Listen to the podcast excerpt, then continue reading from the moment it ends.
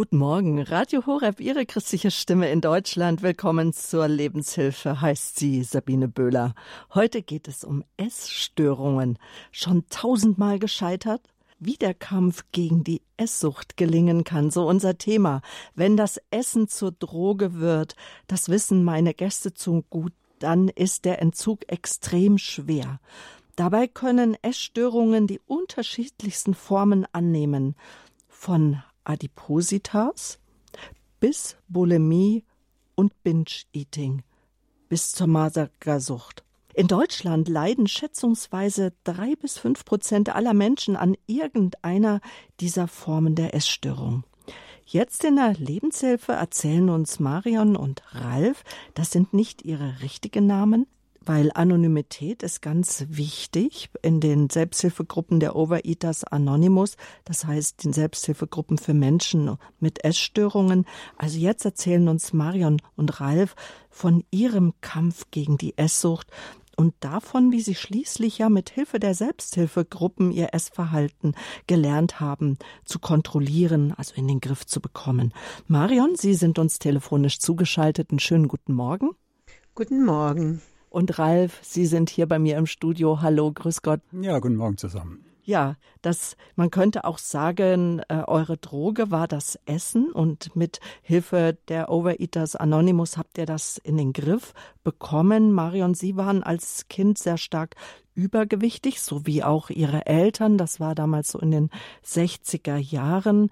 Ralf, Sie waren stark magersüchtig und in den Selbsthilfegruppen haben sie halt gelernt, mit dem Körpergewicht, dem Essen und den Gefühlen besser umzugehen. Und das mit Hilfe auch des Zwölf-Schritte-Programms der Selbsthilfegruppe, der anonymen Selbsthilfegruppe Overeaters Anonymous. Jetzt erstmal die Frage, was hat es mit dem Namen auf sich? Wer sind die Overeaters Anonymous? Ja, Marion. soll, soll mhm. ich erstmal einen Versuch machen? Also erstmal guten Morgen nochmal an alle in die Runde, an alle Zuhörer auch. Ja, die Overeaters Anonymous, die haben ihren Namen aus Amerika im Grunde. Dort ist die erste Gruppe entstanden. Das war so in den 1960er Jahren. Und deshalb ist eben dieser amerikanische Ausdruck, es heißt im Grunde nichts anderes als anonyme Esssüchtige, wobei das Overeaters heißt Überesser und geht darauf zurück, dass eben die ersten Frauen, die diese Gruppe gegründet haben, stark übergewichtig waren und nach einer Lösung für ihre Esssucht, die sich in Form von Überessen gezeigt hat, zu suchen und ja, so kamen sie in Kontakt mit dem Programm der damals schon existierenden anonymen Alkoholikern und haben gemerkt, dass dieses Programm eben auch übertragbar ist auf andere Formen der Sucht und auch auf ihr ganz spezielles Problem, nämlich die Esssucht. Ja, und später hat sich ja natürlich dann auch gezeigt, es gibt noch viel mehr Formen der Sucht, aber darauf können wir ja später vielleicht eingehen. Genau, die Overeaters gibt es seit den 90er Jahren in den USA. Hier zu uns nach Deutschland kamen sie Ende der 70er Jahren. Welche Formen der Ess, welche Form der Essstörung haben Sie, ähm, Marion? Wie würde man das ausdrücken fachlich? Ja, also ich komme aus dem Bereich Adipositas.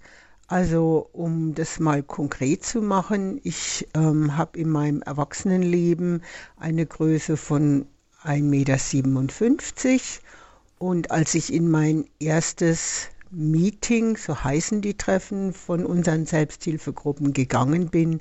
Ich weiß gar nicht genau, wie schwer ich da war, aber ich schätze mal so ein, ja, vielleicht 83 Kilo, 85 Kilo. Also ich hatte zum Schluss mich gar nicht mehr auf die Waage gestellt, weil ich das Elend nicht mehr sehen wollte. Ich weiß nur, dass ich mich sehr, sehr, sehr dick gefühlt habe und es ja tatsächlich auch war also zumindest in einem gesundheitlich doch sehr bedenklichen Bereich. Also Adipositas, das nennt man ja auch, Menschen haben Adipositas, wenn sie einfach Fettpolster haben, die über das Normale hinausgehen. Das ist ein wenig mehr als der berühmte Rettungsring, als der berühmte ähm, Goldgürtel, den ja gerne Frauen auch ab einem bestimmten Alter einfach um die Taille rum haben. Und Ralf, wie ist das bei Ihnen? Ja, ich habe so eine Mischform und jetzt, wo Sie gerade Goldgürtel sagen, zu Bestandteil der Mischform, und zwar ein Teil meiner, meiner Krankheit ist eben Magersucht, ist der, dass ich ständig gedacht habe, ich habe einen Goldgürtel, und zwar einen ziemlich dicken Goldgürtel. Mhm. Und wenn ich mich heute anschaue auf Fotos äh, damals, dann ist da überhaupt nichts vom Goldgürtel zu merken. Nur das Gefühl ist eben ständig so gewesen. Und das ist der eine Teil. Der andere Teil, der bei Vielleicht mir, müssen wir einfach Bulimie erklären. Genau.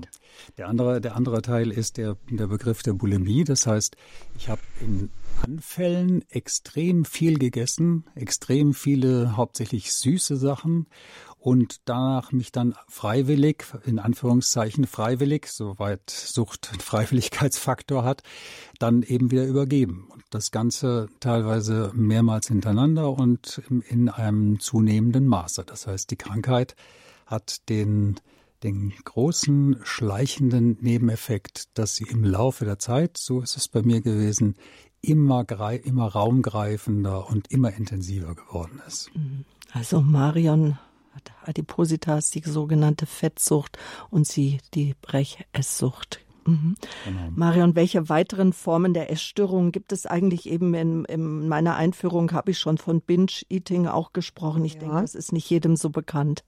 Ja, Binge-Eating ist so ein Begriff, der ist eigentlich erst in den letzten Jahren so immer mehr dass man immer mehr davon gesprochen hat, wobei das Binge-Eating ist mehr so die Form, die vielleicht sehr viele kennen. Das heißt, man reißt sich eine Zeit lang extrem zusammen, sozusagen, um sich gesund zu ernähren, um abzunehmen.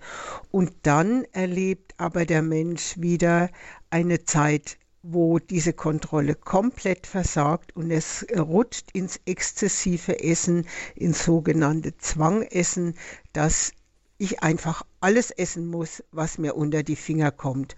Und Ralf hat schon von dem süßen Essen gesprochen. Das ist ja was, was heutzutage allüberall zu haben ist, was ja immer so als Hilfe gegen den kleinen Hunger und ähnliches betitelt wird. Also das hat einen ganz, ganz hohen Verführungscharakter und ist oft dann der Auslöser, wirklich alles sich unter Nagel zu reißen, was zu kriegen ist. Manche erleben dann den Wechsel von süßem Essen zu deftigem Essen und wieder zu süßem Essen mhm. und dieses hin und her, bis quasi wirklich der Körper streikt und der Bauch so unangenehm wehtut, dass man einfach aufhören muss oder tatsächlich dann auch ins Erbrechen kommt, im ganz extremen Fall zum Beispiel. Also das ist so, so mhm. ähnlich, wie man vielleicht von Quartalsäufern spricht, so ähnlich kann man sich das beim Binge-Eating vorstellen, also mhm. dieser Wechsel. Okay, welche weiteren Störungen gibt es noch? Ja, es gibt dann natürlich ja das Überessen in der klassischen Form sozusagen, so war das mehr bei mir. Also ich hatte diese exzessiven Fressanfälle, so nenne ich es jetzt mal, nicht, aber ich bin in einer Familie groß geworden, in der Essen immer eine große, große Rolle spielte und wo Essen für ganz vieles stand. Und da habe ich einfach kontinuierlich zu viel vom Falschen gegessen und deshalb war ich schon wirklich in ganz jungen Jahren einfach übergewichtig. Ich war immer, immer die dickste, egal wo ich war. Und das hat natürlich auch meinen Geist dann sehr geprägt. Aber das ist wieder eine andere Ebene. Daneben gibt es dann die Magersucht, also dieses starke Streben nach Idealfigur und dann tatsächlich fasten und sich nahrungsmäßig ganz, ganz stark einschränken. Interessanterweise, ich habe zwei Geschwister und meine Schwester ist magersüchtig geworden. Die hat den extrem anderen Weg gewählt, soweit man von Wahl sprechen kann bei einer Krankheit. Dann gibt es die Essbrechsucht und es gibt natürlich dann auch viele Zwischen- und Kombiformen und auch die Kombination mit Appetitzüglern, mit Abführmitteln oder mit extremem Sport um Essanfälle zum Beispiel wieder auszugleichen. Mhm, mhm, danke. Genau, das ist so die, die Richtung, die ich jetzt so auch ähm, noch mit, mit abgedeckt habe, wenn man so sagen will. Das ist mir jetzt auch in der Vorbereitung noch ein bisschen aufgefallen, dass es nämlich dann ganz schnell ist, dass ich auf einmal in übermäßigen Sport reingerutscht bin. Ich habe also dann ähm, ja am Sonntagmorgen erstmal 20, 25 Kilometer Lauf gemacht und dann habe ich überhaupt erst angefangen zu frühstücken. Und ähm, die anderen Formen, die, oder es gibt ja auch immer noch Mischformen und noch andere andere Formen, wie zum Beispiel den Gebrauch von Abführmitteln. Das, das ist mir dann auch erst bewusst geworden im Rande der oder im Rahmen der Auseinandersetzung, dass ich immer in meinem Büro einen ganz großen Packen von, äh, von Bonbons hatte, die mit irgendwelchem Süßstoff gesüßt sind. Und wenn man die in großen Mengen isst, und ich habe die in sehr großen Mengen gegessen, dann haben die im Endeffekt eine abführende Wirkung. Mhm. Und wenn man sich mit der Zeit dann mal so anschaut, was man die ganze Zeit so gemacht hat in der Sucht, dann kommen da immer noch kleine, mm, ja, kleine Unkrautpflanzen an der Seite, wo man eigentlich ja. dachte, man wüsste, wovon man redet. Eine Unkraut Pflanze ist, glaube ich, auch Vitamin C überdosiert nehmen, bewirkt auch Durchfälle und Magenkrämpfe. Ja. Es gibt auch durchaus, gibt auch durchaus eine Richtung, dass sich Menschen zunehmend immer korrekter ernähren. Und ich äh, glaube, der Begriff ist Orthorexie, dass man also wirklich genau sagt, ich muss genau das essen in dieser Zusammensetzung und ich muss dann das dafür weglassen. Und wenn ich heute einmal das esse, dann muss ich mich morgen wieder mit dem beschäftigen und da müssen noch zwei Milligramm von dem rein. Und der, also für mich ist der, der Zusammenhang all dieser Essstörungen, dass ich in Verbindung mit dem Essen meinen Geist ständig in Verbindung, also in, ständig äh, mit Essen äh, beschäftige. Und dass ich morgens, mittags, abends daran denke, wann ich esse, wie ich esse, was ich esse, was ich mache, um das Essen wieder loszuwerden, was ich mache, um das Essen wieder durch Sport loszuwerden.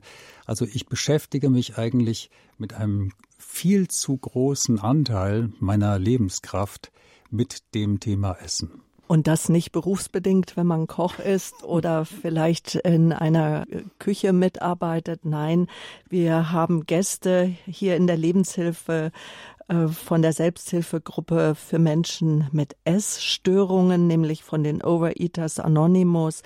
Ihre Namen, die haben wir geändert, um die Anonymität zu wahren. Es sind Marion und Ralf schon tausendmal gescheitert. Wie der Kampf gegen die Esssucht gelingen kann, das ist unser Thema hier in der Lebenshilfe Leben mit Gott bei Radio Horeb. Marion, jetzt der Ralf hat das ja schon ein Stück weit angedeutet, wann es hineingeht in eine Essstörung, nämlich wenn sich der Geist, wenn mein ganzes Wesen sich ständig mit dem Essen, mit dem richtigen Essen beschäftigt. Also es geht über dieses schöne, genussvolle Essen ja hinweg.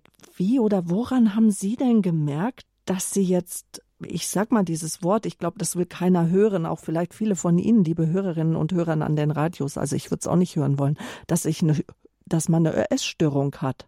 Ja, also der Begriff Essstörung war erstmal gar nicht so im Raum gestanden, weil, also ich bin 56 geboren und als ich so in die Pubertät kam, das war ja dann so ähm, ja, Ende der 60er, Anfang der 70er Jahre, da war von Esssucht in dem Sinn, wie also heute drüber geredet und geschrieben wird, noch nicht sehr viel die Rede. Und ich bin im ländlichen Raum aufgewachsen. Das spielt ja auch eine Rolle, in welchem Umfeld man eben ist.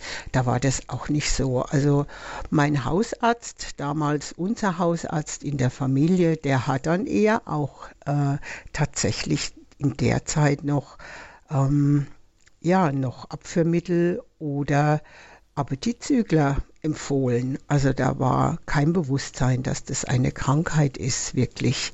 Und es ging dann natürlich los mit Diäten, weil in meiner Familie, ich kenne es gar nicht anders, es war immer, immer, immer Thema der Genuss am Essen, also dieses gern gut essen, wie es so schön heißt, und gleichzeitig die Kombi mit dem schlechten Gewissen wegen des zu viel Essens. Meine Eltern waren beide übergewichtig, mein Vater sehr erheblich.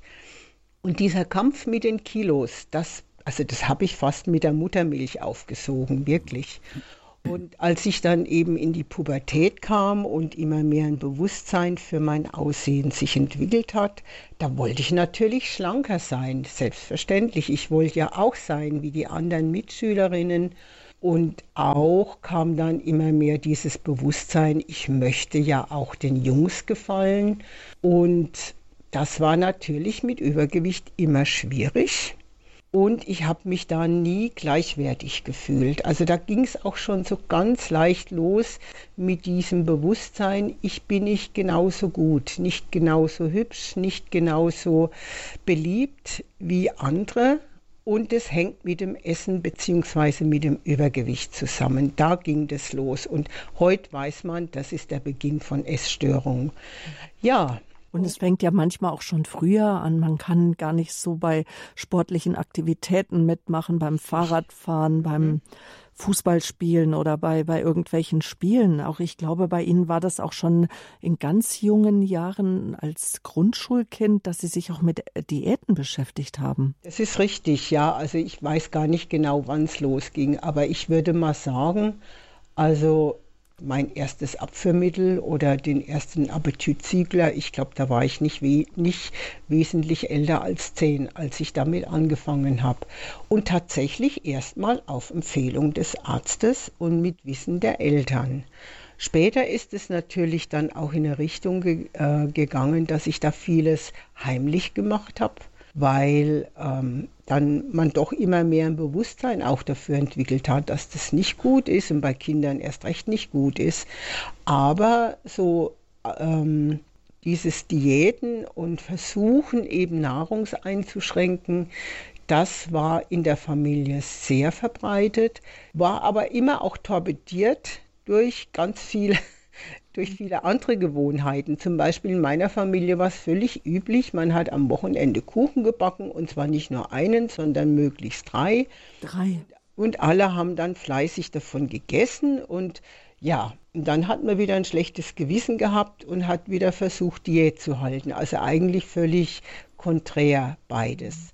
Und ja, es hat natürlich nicht dauerhaft funktioniert mit dem Abnehmen es war immer ein, ja, ein Verliererspiel sozusagen. Oder nur ganz kurzfristig ging das Gewicht ein bisschen zurück. Und auf diese Weise kann man das natürlich nicht wirklich ja, stabilisieren, sag ich mal. Ne? Das kam erst sehr viel später, als dann so in den 80er Jahren hm, ja ein bisschen mehr über Vollkorn, ja, wie soll ich sagen, entwickelt wurde, ins Bewusstsein kam, dass es so eine gesundere Form von Ernährung gab und ich mich dann damit mehr beschäftigt habe, da dachte ich, so, jetzt habe ich einen besseren Weg. Und das ging aber nur eine Zeit lang so. Also als ich, als ich zu UA kam, das war 1986, da hatte ich dann wirklich so meinen Höchststand an Gewicht. Und zwar deshalb, weil so im Jahr zuvor, da hatte ich ziemliche Probleme. Also ich war ja dann sozusagen eine junge Frau mit 30 Jahren. Ich habe natürlich auch einen Freund gehabt. Ich habe einen Beruf gehabt. Ich habe sogar ein Studium absolvieren können.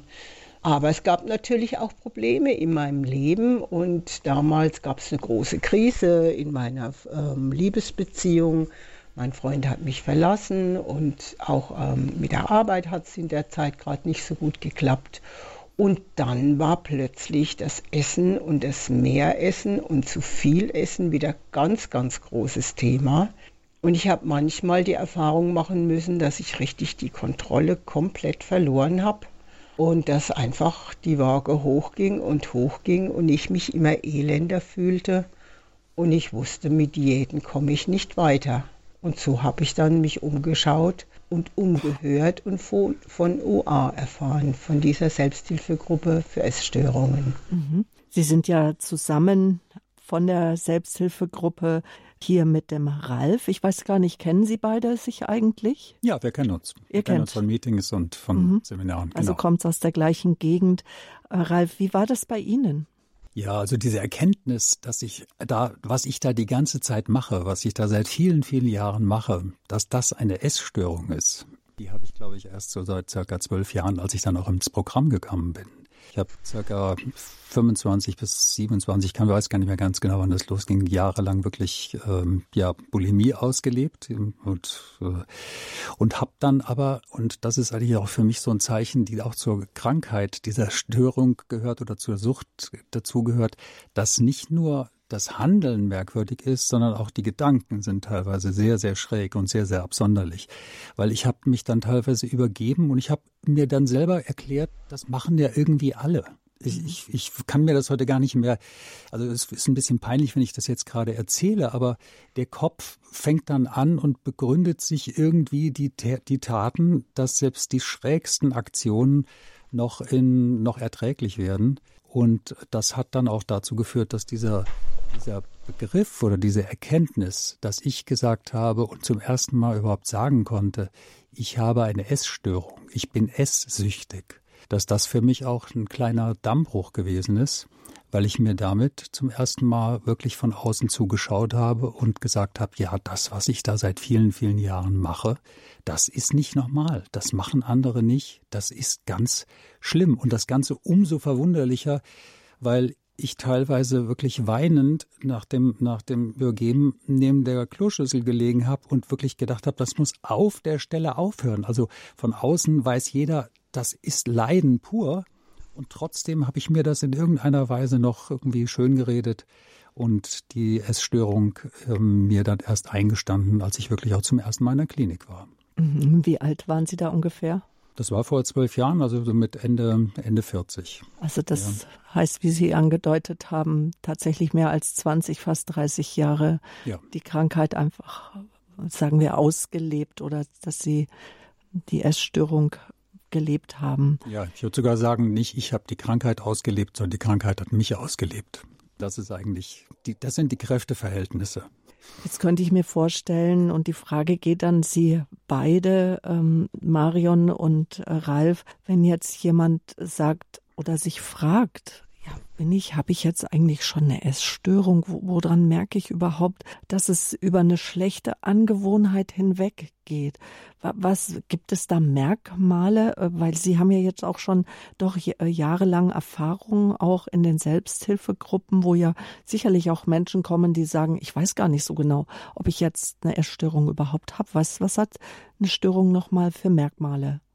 Ja, für mich ist es so, dass ich, dass ich, ähm, dass ich verschiedene Dinge gebraucht habe und eines davon ist das, was man gar nicht gerne hören mag, wirklich Leiden und irgendwann auch die Erkenntnis, dass das, was ich da die ganze Zeit tue und was ich mir immer wieder schön rede und was ich immer wieder als normal oder als was weiß ich wie betrachte, dass das wirklich nicht erträglich ist weiter und dass ich mit diesem ja mit dieser Handlung und mit diesem Denken nicht weiterleben möchte. Und das ist ja auch dieser Punkt, oder das war für mich dieser Punkt, wo ich, ähm, ja, den man eher so aus dem Begriff der, der äh, Alkoholiker auch kennt, dass man so einen Tiefpunkt hat, wo die, ja, wo aus der Sucht heraus trotzdem eine Klarheit kommt, in der, in der mir bewusst geworden ist, so will ich mein Leben nicht weiterleben. Das mhm. geht nicht mehr. Und das war für mich dann der Beginn einer, ja, einer Veränderung. Und wenn man zu dem Punkt kommt, dann kann man natürlich in dem Moment erstmal sehr, also erstmal sehr froh sein, dass dann eine Änderung des Verhaltens, der Verhaltensweisen auch mhm. möglich wird. Marion, an Sie auch noch mal die Frage, woran erkenne ich nun, dass ich süchtig bin oder auch so die Frage noch anders gestellt, welche Funktion hat denn das Essen bei vielen? Ja, also ich möchte auch das unterstreichen, was ich gerade gehört habe. Das Leiden ist das Zentrale auf jeden Fall, dass ich an den Punkt komme zu sagen, ich fühle mich so elend, so kann und will ich nicht weiterleben. Das Zweite, was ich glaube, was bei Sucht immer eine große Rolle spielt, ist dieser Faktor, ich tue Dinge, für die ich mich schäme, wo ich genau spüre, dass soll keiner wissen. Ich möchte nicht, dass andere das sehen, dass andere das erfahren über mich, weil ich weiß, ich tue da was, was mir überhaupt nicht gut tut. Also dieser Faktor, ich, ich möchte es geheim halten. Ich esse heimlich oder ich verstecke Lebensmittel, äh, was weiß ich, da hört man manchmal die aberwichtigsten Geschichten, wo Menschen überall ihre Lebensmittel versteckt haben, damit die Eltern oder der Partner oder die Kinder oder die Kollegen das nicht mitkriegen und dann heimlich, heimlich, schnell, schnell, schnell noch was reinschieben. Ich kenne das so gut. Am Tisch reiße ich mich zusammen, weil ich weiß, die Eltern passen auf und dann aber, wenn abgeräumt wird und ich allein in der Küche bin, um aufzuräumen, dann schnell noch ein halbes Stück und ein Dreiviertelstück und noch mhm. was und noch was und noch was. Schnell, schnell, schnell, damit es ja keiner mitkriegt. Ja, oder in der Familie, der Ehemann passt Zum auf, Beispiel. die Ehefrau, die genau. Kinder, ah, genau. Papa, Mama schon wieder. Genau. Und dann, mh. Ja, und auch dieses zwanghafte Kreisen drum, was ja vorhin auch schon genannt worden ist. Also, dass ich ständig drüber nachdenke und weiß, ich tue da einfach was ganz Ungutes und ich will's ändern. Ich möchte so gern raus. Ich versuche alles Mögliche und ich kann's nicht. Ich kann's einfach nicht aus eigener Kraft. Und diese Versagensgefühle und dann wieder die Scham. Und dann kommt die Spur, das habe ich dann später entdeckt, weil sie fragen, äh, ja, was, was ist denn die Funktion vom Essen? Die Spur, dass ich entdeckt habe, mein Essverhalten hängt ganz stark mit meinem Selbstwertgefühl zusammen. Dass ich durch diese ständige Versagenserfahrung gemerkt habe, ich fühle mich elend und ich fühle ganz stark diese, diese Not, dass ich immer das Gefühl habe, ich bin nicht wie andere Menschen, ich bin nicht gut genug, ich bin nicht hübsch genug, ich bin nicht das genug, nicht jenes genug und ich kann aus diesem Kreislauf allein nicht aussteigen. Also das ist ja was ganz Zentrales, finde ich. Und bei der Überlegung dann später, also das hat eigentlich bei mir erst so richtig eingesetzt, als ich dann in OA-Meetings schon gegangen bin und anderen Süchtigen zugehört habe und mich gefragt habe, was ist denn die Funktion von Essen? Was, was alles hat das Essen mit mir gemacht? Da habe ich erkannt, zum Beispiel Essen steht ganz stark, stand für mich ganz stark als Beruhigungsmittel, als Belohnungsmittel, als Mittel für Trost, natürlich auch für Genuss, der aber oft dann eben gekippt ist in Schuldgefühl, in ja, in schlechte Gefühle in irgendeiner Art. Und ja, auch die Frage, was ist denn anders mit dem Essen wie mit anderen Zuchtmitteln? Es gibt ja Leute, die ja, die trinken oder die nehmen Drogen irgendwelcher Art. Aber beim Essen ist das Praktische, sage ich jetzt mal, das ist immer verfügbar. Und keiner wird erst mal sagen, ja, wie kannst du nur, wie kannst du äh, äh, Brot essen, wie kannst du Nudeln essen, wie kannst ja. du Kuchen essen. Und es ist ja sogar eher so normal. Mhm. Und ich denke, bei Einladungen, wenn man, wenn die äh, Gastgeber wissen, man ist ein guter Esser, dann bekommt man das Essen ja manchmal sogar noch untergeschoben. Sabine, ess doch noch. Und, und auch wenn man sich vielleicht vorgenommen hat, ich muss mein Essen reduzieren, ich muss reduzieren, vielleicht kalorienhaltiges zu essen. Ich möchte jetzt lieber noch als Nachschlag äh, das Gemüse und nicht noch das Stück Fleisch. Ja, also unser Thema heute hier in der Lebenshilfe Essstörungen, die Esssucht, wie der Kampf gegen die Esssucht gelingen kann. Darüber spreche ich mit meinen Gästen Marion und Ralf und auch Sie, liebe Hörerinnen und Hörer, Sie können uns erzählen, ja, von oder auch einfach Fragen stellen äh, rund um das Essen, äh, um übermäßiges Essen.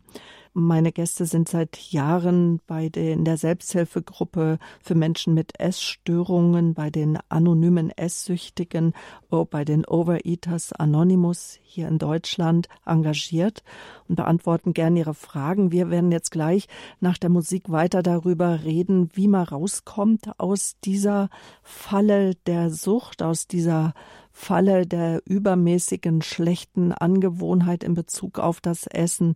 Und wir sprechen auch mit Ihnen. Die Rufnummer, liebe Zuhörer, das ist die 089 517 008 008. Das ist die Hörertelefonnummer, unter der Sie uns erreichen. Radio Horeb Leben mit Gott. Ihr Hörertelefon in der Lebenshilfe ist jetzt freigeschaltet. Gabriele Lemm-Feldges ist in der Regie 089 517 008 008. Gleich geht's weiter, bleiben Sie dran.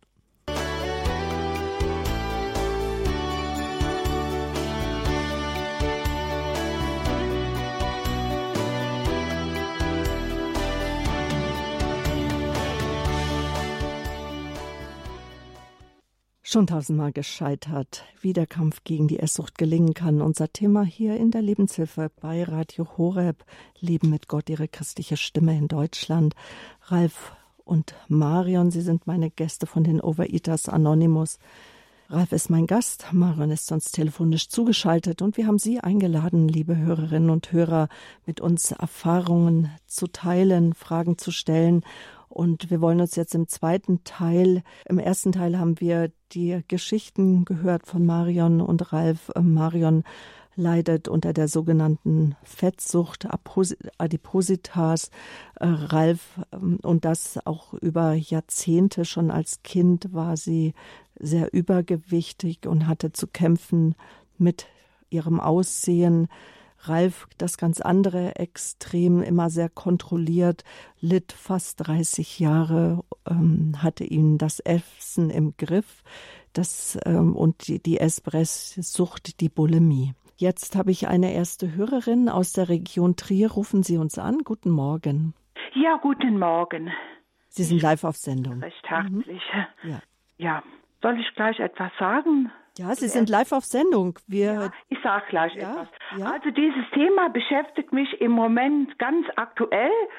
Und zwar habe ich damit zu tun, ich habe etwa 25 Kilo Übergewicht und seit zwei Wochen bin ich jetzt dran, anders zu essen, habe mich damit beschäftigt. Aber äh, der springende Punkt war, ich habe dieses Mal jemanden gebeten, für mich zu beten. Also mich im Gebet zu begleiten. Und das gibt mir Kraft, muss ich sagen. Und, und auch dem zu widerstehen. Und ich denke, wenn man mal den Anfang gemacht hat, dann, dann ist schon einen großen Schritt getan. Aber meine Frage ist jetzt, ich habe es schon öfters zwei, drei Monate ausgehalten, aber dann kam wieder so ein Hänger auf Süßes, dass ich das wirklich jetzt mal durchhalte? Was kann ich da machen? Das ist eine sehr gute Frage, weil das ist eine wunderbare Vorlage auch für mich zu fragen. Erstmal vielleicht die Marion. Wie helfen denn nun die Overeaters Anonymous? Wie sieht jetzt das Programm ganz praktisch aus und wie könnten die, ja, die, die Teilnehmer der Selbsthilfegruppe jetzt auch unserer Hörerin, die uns erreicht hat, aus Trier, aus dem Raum Trier, helfen? Ja, da sage ich gerne was dazu. Also, ich denke, die ganz große Unterstützung findet tatsächlich durch dieses Bewusstsein statt, ich schaffe es nicht allein. Also auch wie Ihre Hörerin jetzt sagte, ich brauche andere Menschen. Ich brauche auch eine Kraft, die größer ist als ich, um die mir hilft, meinen eigenen Willen, der einfach nicht stark genug ist, meine eigenen Möglichkeiten, die sehr begrenzt sind, zu unterstützen. Und ich finde oder mir persönlich tun diese Zusammenkünfte, die wir Meetings nennen, also diese Treffen in der Selbsthilfegruppen, die tun mir enorm gut. Die verstärken immer wieder mein eigenes Bewusstsein dafür, was mir gut tut. Die verstärken immer wieder einfach die Möglichkeiten, die ich selber habe. Und die machen mir immer wieder bewusst, ich bin nicht allein. Es gibt ganz viele andere, die auch auf diesem Weg sind. Und die machen mir immer wieder auch bewusst, ich habe Möglichkeiten. Zum Beispiel, indem ich ein Meeting besuche, zum Beispiel, indem ich jemanden anrufe, zum Beispiel, indem ich mich hinsetze und aufschreibe, was treibt mich denn innerlich gerade so um? Was steckt denn hinter diesem Druck, jetzt schnell, schnell, schnell was Süßes mir in den Mund schieben zu wollen? Also das wären zum Beispiel solche ganz konkreten Dinge. Mhm.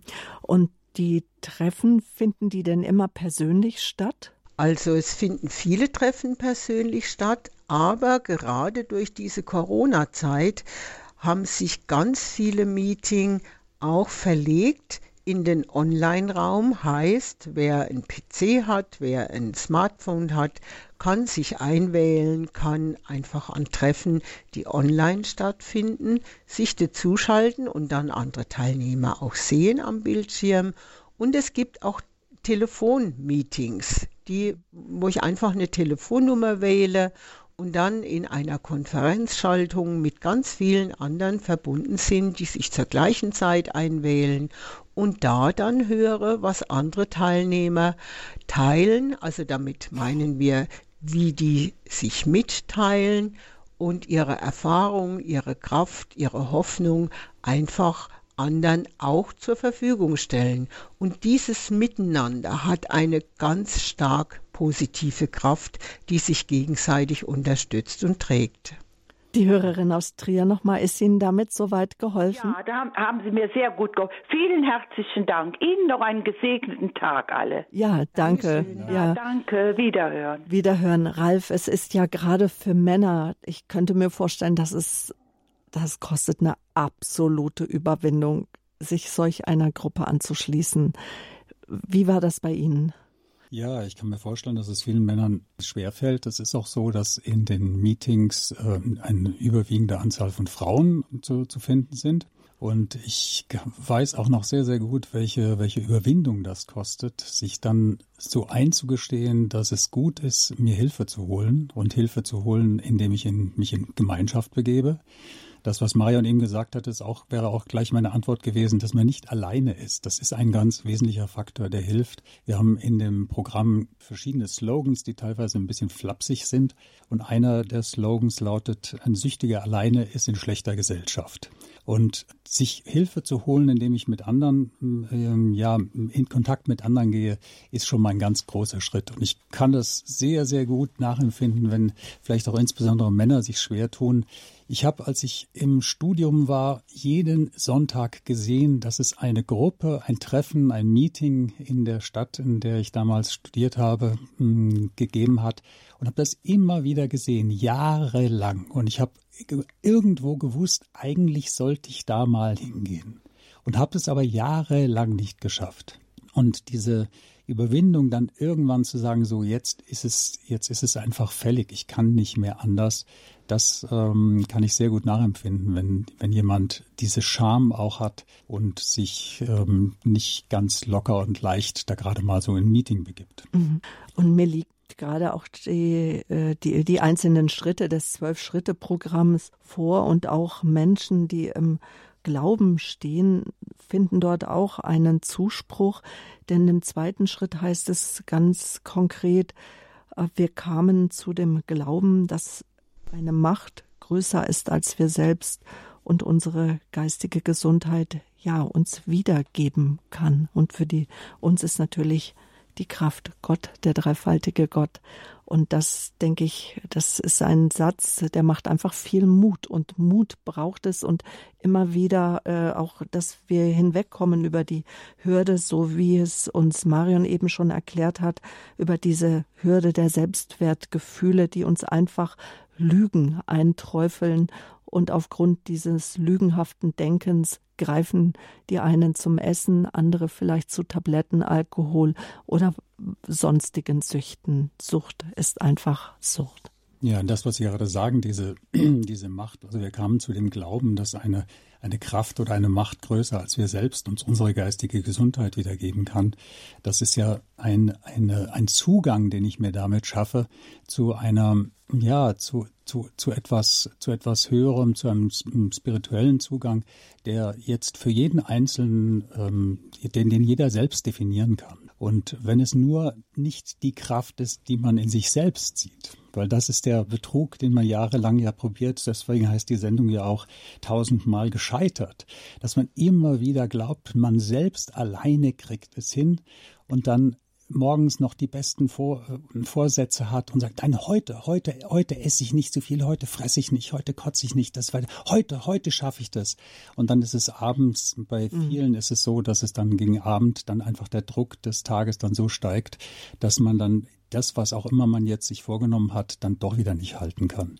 Und wenn ich mich dem aufmache, dass ich mir eine Kraft suche, wie auch immer ich die für mich definiere, dass diese Kraft mir helfen kann, einmal in der ähm, spirituellen Weise und ein, dann natürlich auch eine Kraft suche, indem ich mir einfach ja Fellows, also mit mit ähm, Betroffene suche und dort in die Gemeinschaft. Oder so wie unsere Hörerin sagte, ich habe jemand gebeten, einfach ja. für mich zu beten, ja, dass ich diesen Weg der Erkenntnis, was es mit dem Essen, welche Funktion das Essen vielleicht auch für mich hat, damit ich da innerlich heil werden kann. Eine weitere Hörerin ist in der Leitung. Sie rufen uns aus Hessen an, aus Frankfurt. Guten Morgen. Guten Morgen, ja. Ja, ich wollte auch sagen, ähm, ich kenne auch das Problem und ähm, was mir sehr geholfen hat, das ist, dass also jede Sucht, ähm, also wenn man eine Sucht aufgeben möchte, dann ist es wichtig, was anderes dafür einzusetzen. Und ich habe mir überlegt, Essen ist ja sowas von Wohlgefühl und und äh, irgendwas Schönes. Und da habe ich mir überlegt, ja, was mache ich sonst noch Schönes? Also da habe ich mir ungefähr zehn Sachen überlegt, was ich noch Schönes mache. Also zum Beispiel Musik hören, jemand mit jemandem reden, jemanden treffen, in die Natur gehen, ähm, ja, also einfach auch Gebet, einfach, also zehn schöne Sachen, die ich spazieren gehen, schöne Sachen, die ich einfach gerne mache. Und dann habe ich mir einfach vorgenommen, immer wenn ich dieses Gefühl habe, dann mache ich eins dieser Sachen. Und es hat wirklich geklappt. Ich habe das dann gemacht und ähm, habe dadurch auch ganz viel andere Sachen in meinem Leben kennengelernt. Da kam immer mehr dazu. Und ja, und was ich auch sehr wichtig finde, dass man zum Beispiel, wenn man in der Wohnung ist und dieses Gefühl hat, dass man einfach den Raum verlässt, dass man also rausgeht, einfach raus auf die Straße, in die Natur, einfach diesen Raum verlässt, dann ist das Gefühl meistens sofort weg oder mit einem Menschen spricht, das hilft wirklich auch total. Also ähm, ich habe das auch ein bisschen eingeübt, wirklich dann, ja. Oder wenn man abends in der Wohnung ist, dass man dann auch, auch in einen anderen Raum hineingeht. Also dieses Verlassen dieses Ortes, das macht, fügt auch, also macht sehr viel aus, dass man das einfach dann in dem Moment lassen kann. Und mhm. ja, und habe mir dann auch den Zucker abgewöhnt und habe dann einfach erstmal nur anderes äh, wie Bananen oder sowas gegessen. Und das hat sich dann mit der Zeit echt total gegeben. Und ich bin auch überhaupt viel mehr rausgegangen in die Natur und so. Und da habe ich dieses Gefühl viel weniger gehabt. So. Weil es oft ist es Langeweile oder also Sie haben auch andere Kraftquellen, andere Quellen für Ihre genau. Seele gefunden, für das Seelenheil. Genau. Hören wir mal was. Also mit der Zeit dann total viel aus, dass man das wirklich ersetzt dadurch und Freude auch an den anderen Sachen hat, so dass man das verlassen kann einfach. Das, das kommt einfach in den Hintergrund. Und ja, mein Leben ist sehr erfüllt jetzt. Also im Gegensatz zu vorher, das ist ein Sie Unterschied. Hm, Sie hören sich sehr jung an. Darf ich nach Ihrem Alter fragen? Ich bin schon älter. Also ich bin schon 50. Mhm. Bin schon älter. Ja, gut, danke. Schön. Ja, wunderbar, wenn Sie da so einen Weg gefunden haben, dann sich, sich in einer anderen Weise zu beschäftigen und dann ist das ein, ist das ein toller, ja, eine tolle Lösung dann für Sie, ja. Dann sage ich Ihnen Danke, dass Sie uns von Ihren Erfahrungen berichtet haben. Und sind Sie diesen Weg ganz alleine gegangen oder waren Sie auch bei den in einer Selbsthilfegruppe? Ich bin wirklich alleine gegangen, aber ich würde heute, also äh, würde ich sehr, schon sehr so raten, das zu machen, in eine Gruppe zu gehen. Damals kannte ich das einfach nicht. Mhm. Genau. Gut. So. Aber man kann es auch alleine machen und, und einfach so ein Stück Überwindung. Und auch so Bibelstellen haben mir geholfen, dass wir Überwinder sind in Jesus Christus. Das habe ich dann auch gesagt in dem Moment. Und da kommt schon eine Freude und eine Kraft auf. Und da konnte ich dann eben andere Dinge machen stattdessen, ja. Und Wunderbar. Ich, ich bin auch, ich bin gern so Bäckereien was kaufen gegangen und dann äh, habe ich mir, bin ich dann nur von außen, habe mir das angeschaut und bin dann weiter beim ersten Mal und, und dann habe ich beobachtet, was in mir da abläuft. Da lief ein richtiger Film ab, also so psychisch, ja. Und dann habe ich das beobachtet und das fand ich total interessant, was bei mir eigentlich da passiert, wenn ich das dem nicht nachgehe. Das waren so die ersten Male. Und dann bin ich nächstes Mal da wieder vorbeigegangen und dann habe ich äh, fand ich das habe ich das auch wieder angeschaut habe gemerkt, es ist wieder so ein Film. Und das fand ich dann so interessant, mich da auch selbst zu studieren, was bei mir da eigentlich passiert. Und da habe ich auch ganz interessante Gedanken bekommen und habe bin denen nachgegangen und habe da auch mich selbst erforscht, sag ich mal so. Das hat mir richtig Freude gemacht. Viel mehr Freude, als wenn ich da reingegangen wäre, das gegessen hätte. Das war auch so, so, so waren auch so tolle Erfahrungen, wo man dann so sich selbst ein bisschen studieren kann. Und das ist auch sehr interessant. Dass Sie auch fähig waren, selbst zu reflektieren. Wunderbar. Genau. Das ist konnte ich viel mehr dann. Das habe ich auch dann in der Natur immer gerne gemacht und gehe auch heute noch viel in die Natur. Und das hilft auch sehr einfach, dass man so innerlichen Frieden findet, auch dort gerne im Gebet und, und, und singen. Und das habe ich alles dabei eigentlich wirklich entdeckt. Und ja, und das ist eigentlich ein toller Weg der Selbstentdeckung. Ja. Genau. Und vielen, der vielen mhm. Möglichkeiten, die man im Leben hat, kann ich Mut machen. Ja. Dann sage ich herzliche Grüße nach Frankfurt. Behüt Sie Gott weiterhin auf Ihrem Lebensweg und danke, dass Sie Teil der Hörerfamilie sind. Auf Wiederhören. Ja, Tschüss. Tschüss. Ja, wir haben weitere Hörer in der Leitung. Ich bin jetzt ganz gespannt auf Gerda. Sie rufen uns aus Bayern an. Guten Morgen. Guten Morgen, Sabine. Wir kennen uns tatsächlich. Also erstmal freue ich mich, dass ich dich auf diese Weise mit dir auf diese Weise mal ins Gespräch komme und den beiden Marion und Ralf, ihr habt das so doll rübergebracht. Ich, ich bin seit 27 Jahren in den Selbsthilfegruppen. Ich genese von meiner Essstörung und von vielen anderen. Ich habe noch andere Süchte. Und ohne Menschen hätte ich das alles gar nicht geschafft. Und ich habe jetzt mhm. so ein zufriedenes Leben wo ich bis zu meinem 50. Lebensjahr oft an Suizid gedacht habe und habe keine Lösung gewusst, wie kann ich ganz normal leben. Und so bin ich langsam durch die Menschen in den Selbsthilfegruppen, in den Zwölf-Schritte-Gruppen, bin ich auf Neues gekommen, auf Neues gestoßen. Ganz zuletzt auch, Sabine, wie du vorhin gesagt hast, der zweite Schritt, dass ich mein meinen Willen und der Leben, nee, ich glaube, das ist der dritte Schritt, meinen Willen und mein Leben der Sorge Gott anvertraue, wie ich ihn verstehe. Und das ist so ein reiches Leben für mich. Und ich darf heute im zwölften Schritt vielen Menschen weitergeben, weil ich nach wie vor in die Gruppen gehe und auch in einigen Kliniken gebe, gehe, um da von den ähm, Selbsthilfegruppen zu sprechen. Vielen Dank, Marion und Ralf. Ihr habt das so schön gemacht. Und dir auch, Sabine. Vielen Dank für die wertvolle Sendung. Danke. Und es ist ganz wichtig, dass wir uns gegenseitig auch bestätigen und ja, dass du auch auf diesem Weg die Arbeit der Selbsthilfegruppen der Overeaters Anonymous bestätigst. Ade. Ade. Ich würde gerne was dazu ja, sagen. Gerne. Mhm. Ja, also ich habe jetzt mit großem Interesse zugehört und finde alles sehr, sehr wertvoll, was ich ähm, erfahren habe durch die, durch die Hörerinnen, die sich gemeldet haben. Ähm, mir ist noch ein Gedanke gekommen beim Zuhören. Also meiner Erfahrung nach ist Esssucht und ja, so wie jede Krankheit sozusagen es kann sich in sehr, sehr unterschiedlicher Form und in sehr unterschiedlicher Weise und Stärke zeigen. Und ich finde es natürlich wunderbar, wenn Menschen aus eigener Kraft oder durch die Unterstützung eines Freundes, einer Freundin, ob mit Gebet, ob auf anderen Wegen, ähm, da eine Lösung für sich finden. Es gibt aber auch Menschen, die das nicht schaffen und die brauchen vielleicht tatsächlich etwas ja, intensivere Unterstützung. Und da kann ich tatsächlich nur sehr empfehlen, mal ein Meeting auszuprobieren. Und das vor allem regelmäßig, weil es ist so wie mit jedem, mit jeder Medizin, möchte ich es jetzt mal vergleichen, wenn ich nur ganz gelegentlich Kopfschmerzen habe und mir dann vielleicht äh, Pfefferminzöl hilft, dann ist es wunderbar. Es gibt aber auch Menschen, die haben sowas täglich oder die haben sowas in viel stärkerem Maße, die haben Migräne und und so weiter und so fort. Ich brauche das jetzt nicht äh, groß zu vertiefen. Ich glaube, man versteht, was ich meine.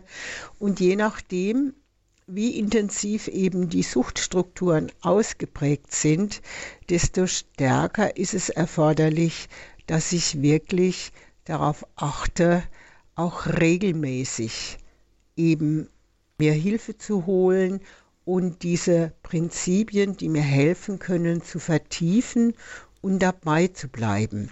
Weil meiner Erfahrung nach, und ich höre das ganz oft, Sucht hat die Eigenschaft, es ist eine Krankheit des Vergessens.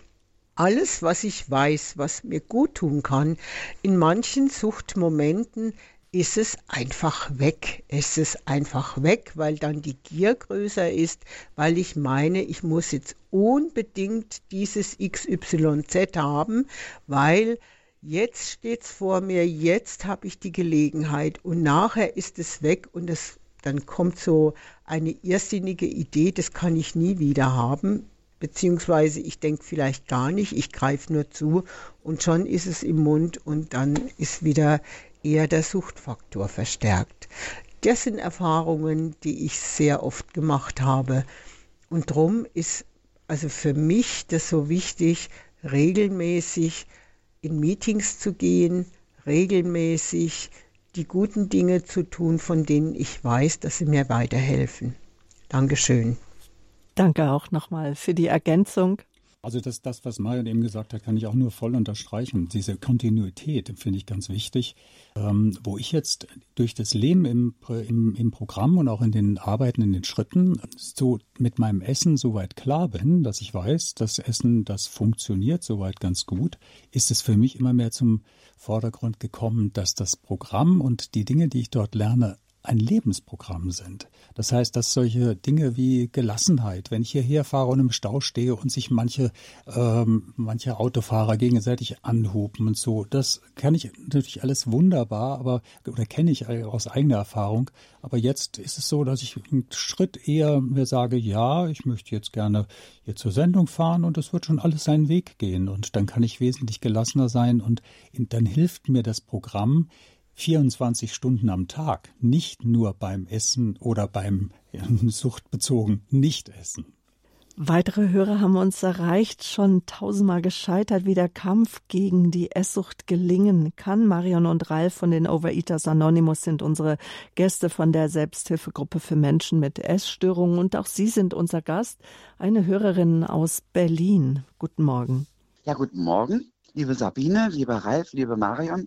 Ralf und Marion, ihr wisst es nicht. Sabine, Sie wissen sicherlich. Seit über einem Jahr höre ich jetzt Radio Horeb Wunderbar. und finde zum Glauben. Und zum katholischen Glauben natürlich. Bin evangelisch getauft und habe aus heutiger Sicht immer wieder mein Leben lang gedacht, okay, du hast ja mit Gott nichts am Hut. Ähm, meiner Kindheit wegen Missbrauch und ach, und ich dachte, ja, der hat mich nicht lieb. Also pff, alle anderen nur mich nicht. Und ich hatte mit ja, ich denke, 11, 12, 13 Jahren zuerst jahrelang eine ganz, ganz starke Magersucht. Alle bewunderten mich. Endlich bekam ich das, was ich offensichtlich brauchte. Das Kind wird immer schlanker, immer schlanker und sieht toll aus. Und heute weiß ich, ich wollte wohl weniger werden, werden damit Jesus in mir mehr werden kann. Ich wollte weniger werden von dem, was an unendlichen Problemen da war. Die wollte ich loswerden und mhm. eigentlich verschwinden. Und diese ganz furchtbare Magersucht kippte dann um in Bulimie. Das hat mich fast um den Verstand gebracht. Ich habe auch sehr spät realisiert, dass das nicht normal ist, was ich tue. Aber mein ganzes Leben war nicht normal, also passte das da gut rein. Und ich wollte auch nicht, wie Sie Marion da sagen, gesehen werden, natürlich. Ich hatte auch kein Geld für die Bulimie, habe dann natürlich mir das zusammengeklaut und habe mich in den Park verzogen. Ab irgendeinem Zeitpunkt hat mich, oder ich habe es zumindest beobachtet, dass ich beobachtet werde von einer Ordensschwester. Und dann war es, ich kann heute mhm. drüber lachen, mhm. ähm, ganz wunderbar. Ich, ich möchte von diesem Wunder berichten, dass sie mir immer irgendwie näher auf die Pelle rückte und plötzlich mit auf meiner Bank saß. Und ich kam aus dem Einkaufsladen mit vollen Tüten, stopfte, stopfte, stopfte, wie man nur eine Gans stopfen kann und verschwand. Ich habe mir gedacht, die weiß nicht, was ich tue. Aber offensichtlich wusste sie es doch. Und sie hat ganz zärtlich, ganz lieb, ganz verständnisvoll mir davon erzählt, dass es ganz viele Menschen gibt, die nichts zu essen haben. Aber sie hat es so rübergebracht, dass sie mich ins Mark getroffen hat. Und dann hat sie meine Hand genommen und gesagt, ja, aber manch einer, der mag halt Süßes gern, weil er Probleme hat und dies und das und jenes. Lange Rede, kurzer Sinn. Über diese Ordensschwester wurde mir bewusst, obwohl ich ja glaubte, dass ich mit Gott und mit Jesus und das nichts am Hut habe, dass er auch nicht in mir ist und ich hatte nichts davon. Ich war auf der Suche, das war immer klar. Ich habe auf mein Auto als 18-Jähriger einen riesen Button geklebt, Jesus liebt dich. Ja, vielleicht wollte ich mir seine Liebe ähm, ja, erarbeiten oder erwünschen, erträumen. Aber ich habe dieses unglaubliche Wunder erlebt. Durch die Kraft des Glaubens, auch selbst wenn ich das nicht so definieren konnte, erfüllt zu werden und ab meinem 23. Lebensjahr vielleicht ein ganz normales Essverhalten entwickeln zu dürfen. Aber nicht aus eigener Kraft, das weiß ich. Ich habe mich nicht getraut, mich überhaupt irgendjemandem anzuvertrauen ich habe mich derart geschämt. Alle Zähne mussten neu, diese Magensäure ist mhm. ganz furchtbar. Und das Leiden, und das möchte ich allen sagen, Jesus lebt in uns und der Heilige Geist ist in uns. Und das abzugeben und zu sagen, wenn man sich das heute bewusst macht als Christ, ja, die sind ja in so einem großen Vorteil, wenn ich es mal so sagen darf, ja. Sie haben ja eine Mutter. Sie können sagen, Maria, hilf du mir, mhm. ich schaff's nicht. Ich schaff's nicht und ich möchte allen Mut machen, es geht. Gut, jetzt sage ich danke. Wir haben noch Hörer in der Leitung. Das ist rübergekommen. Ein wunderbares Mut Zeugnis. Mut danke. Machen, Mut machen. Ihr könnt es schaffen, ihr könnt es schaffen und der Heilige Geist. Ihr schafft das mit Hilfe. Mit Hilfe Gottes ja. ist das möglich. Dankeschön. Danke, Ralf. Ja, also es ist wirklich so schön, von diesem Wunder, wie Sie das jetzt gerade beschrieben haben, zu hören. Und ich ähm, kann nur so ein, mein, mein Beitrag dazu oder mein Erleben in dieser Hinsicht ist auch wie, wie ein kleines Wunder, dass ich eines Morgens aufgewacht bin und aufgestanden bin und dann kam etwas über mich. Das war nicht ich mit den tausend Vorsätzen, die ich immer wieder gebrochen habe. Und dieser, dieser Satz kam einfach, das tue ich mir nie wieder an. Und diese, diese Stimme in mir war für mich auch etwas anderes. Es war etwas, ja, war wie, etwas Größeres, was für mich auch in mein Leben dann wunderbar verändert hat. Dankeschön für Ihr Erzählen. Eine letzte Hörerin, die ich höflich bitte, sich kurz zu fassen, aus Baden-Württemberg nehmen, haben wir noch auf Sendung. Guten Morgen. Äh, ja, guten Morgen. Hallo. Ja, hallo, guten Morgen. Ich kann mich auch nur der Hörerin jetzt anschließen die vor mir war. Ich habe das auch mit der Bulimie nach 35 mhm. Jahren geschafft, aber nur mit Jesus, meinem Retter. Also das ist echt der Wahnsinn. Ich habe einen Vortrag gehört von der Joyce Meyer auf Bibel TV und ich bin auch die letzten drei Jahre ziemlich mit Gott unterwegs und habe einfach gemerkt, also mit dieser Sünde kann ich nicht mit Jesus und mit meinem Glauben übereinkommen und habe das nach 35 Jahren innerhalb von zwei bis drei Tagen geschafft und bin jetzt seit zwei Jahren frei von der Sucht und ich kann nur einfach der Leute sagen, das war wirklich ein Wunder. Jesus ist mein Retter und mein Erlöser. Und ich bin so glücklich, weil ich habe immer gedacht, ich nehme das mit ins Grab, ich kann es niemand erzählen. Und ich habe es jetzt auch nach einem Jahr meiner Mutter und meinem Mann gesagt. Und die unterstützen mich auch. Und ich bin so froh und dankbar. Ich kann nur jedem empfehlen, solche Sachen Jesus zu übergeben. Er kann wirklich helfen und es gibt wirklich Wunder. Und ich bin sehr, sehr dankbar dafür. Dankeschön. Auch alle, die so. Probleme haben, alles, alles Gute und Hoffnung, dass es weitergeht und dass man schaffen kann. Und ich jetzt sogar ohne Selbsthilfegruppe. Also da bin ich echt wirklich so froh, dass ich es auch geschafft habe, dabei zu bleiben ohne. Ich wünsche allen alles Gute und auch, auch Ihnen und der ganzen Hörergemeinschaft. Vielen Dank. Dankeschön. Alles Gute für Sie weiterhin auf Ihrem Lebensweg. Dennoch die Abschlussfrage an Sie beide schon tausendmal gescheitert. Wie kann der Kampf gegen die Esssucht gelingen? Mithilfe, ja, Sie sind beide, gehören zu der Selbsthilfegruppe der Overeaters Anonymous. Ralf. Ja, also die die Kontinuität ist für mich ganz wichtig, dann ist es äh, auch ein Aspekt, dass, die, dass diese Erkenntnis, dass das eine Krankheit ist, dass es nicht nur meine eigene schlechte Angewohnheit ist oder eine Willensschwäche ist, sondern dass es eine Krankheit, unter der ich leide. Und ich bin dafür verantwortlich, dass ich mich der Krankheit stelle, aber ich bin nicht sicher und ich weiß nicht hundertprozentig, ob ich alleine durch meine eigenen Kräfte die Krankheit zum Stillstand bringen kann. Und was für mich noch ganz wesentlich ist, ist dieser Denke, die Denke aus dem Programm immer nur für heute. Ich schaue für heute oder wenn ich wirklich eine Attacke habe, wo ich gerne was essen möchte, dann schaue ich jetzt und sage, nein, jetzt tue ich das nicht und jetzt tue ich es wieder nicht und jetzt tue ich es wieder nicht. Und damit bin ich wirklich in einem guten Fahrwasser. Dankeschön. Ich danke Ihnen beiden, auch Marion. Sie waren uns telefonisch zugeschaltet, dass Sie uns beide erzählt haben, wie Sie rausgekommen sind aus der Essstörung. Danke für Ihre Ermutigung. Alles Gute für Sie beide. Behüt Sie Gott. Dankeschön. Und auch Sie, liebe Hörerinnen und Hörer, möchte ich einfach noch mal ermutigen, auch die Sendung vielleicht nachzuhören, weiterzugeben. Die Kontaktinformationen zu den Selbsthilfegruppen finden Sie auf unserer Homepage www.horeb.org und gleich auf der ersten Seite, auf der Startseite kommen Sie auch an Telefonnummern und die finden Sie auch auf horeb.org oder die, meine Kollegen vom Radio Horeb Hörerservice geben Kontaktinformationen an Sie weiter. Die Nummer vom Radio Horeb Hörerservice ist die 08328 921 110.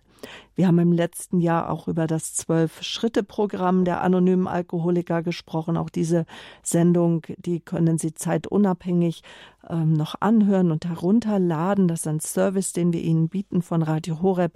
Vielleicht haben Sie schon die Radio Horeb App installiert auf Ihrem Smartphone oder hören uns über den PC oder andere Geräte, das Tablet, gehen auf www.horeb.org